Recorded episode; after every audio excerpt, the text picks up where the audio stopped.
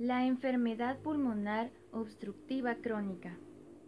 Se le denomina EPOC a la existencia de obstrucción crónica al flujo aéreo. Ahora bien, esta se caracteriza porque es progresiva e irreversible. Esta se puede deber a dos diferentes enfermedades. Puede ser por una bronquitis crónica o puede ser por un enfisema pulmonar. Iniciaremos con la bronquitis crónica. La bronquitis crónica es una enfermedad definida por la existencia de tos y expectoración durante al menos tres meses de cada año y durante al menos dos años consecutivos, sin otra causa que le explique. Como segundo, tenemos el efisema pulmonar, este es el agrandamiento anormal y permanente de los espacios aéreos distales al bronquiolo terminal. Este se encuentra acompañado por una destrucción de sus paredes y esta se caracteriza porque no hay fibrosis pulmonar. Tenemos dos diferentes causas de EPOC. La causa principal del EPOC es el hábito de fumar y la otra causa que se encuentra comprobada es el déficit de alfa-1 antitripsina esto ocurre en menos del 1% de los casos. Ahora bien, tenemos diferentes exámenes complementarios. La radiografía de tórax. Este es el primer examen y esta nos dice que es útil sobre todo ante el diagnóstico presuntivo de un enfisema pulmonar. En ella podemos notar un aumento del diámetro vertical, un aplanamiento de los diafragmas y una horizontalización de las costillas, o también se le puede llamar atrapamiento aéreo, que esta es una de las características más notorias en la radiografía y que nos da el punto o la clave para saber que estamos frente a un enfisema pulmonar.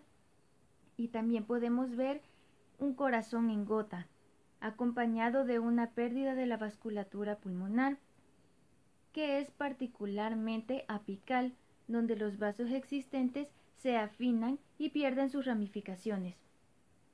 La existencia de un síndrome obstructivo puede objetivarse fácilmente mediante la realización de pruebas sencillas de laboratorio pulmonar.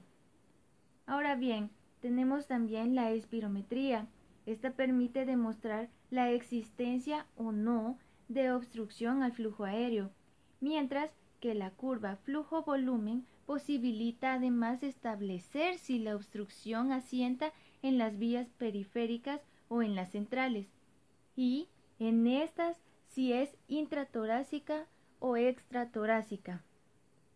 Ahora bien, el diagnóstico del enfisema pulmonar se dice que es anatomopatológico.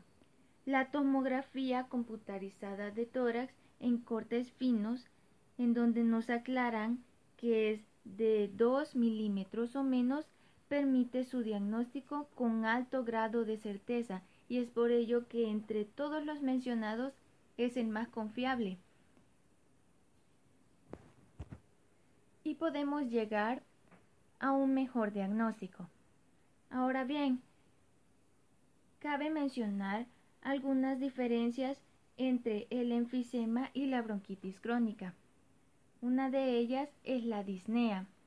En el enfisema, este será el síntoma predominante, mientras que en la bronquitis crónica será tardía e intermitente. En el enfisema, la tos es escasa o ausente, mientras que en la bronquitis crónica es el síntoma predominante. La expectoración en el enfisema es muy escasa, mientras que en la bronquitis crónica es abundante. Las sibilancias en el enfisema, estas ocurren en diferentes ocasiones, mientras que en la bronquitis crónica suelen ser muy abundantes. Y así tenemos diferentes formas de encontrar el diagnóstico hacia el enfisema pulmonar o a una bronquitis crónica, que estas son pertenecientes a la EPOC.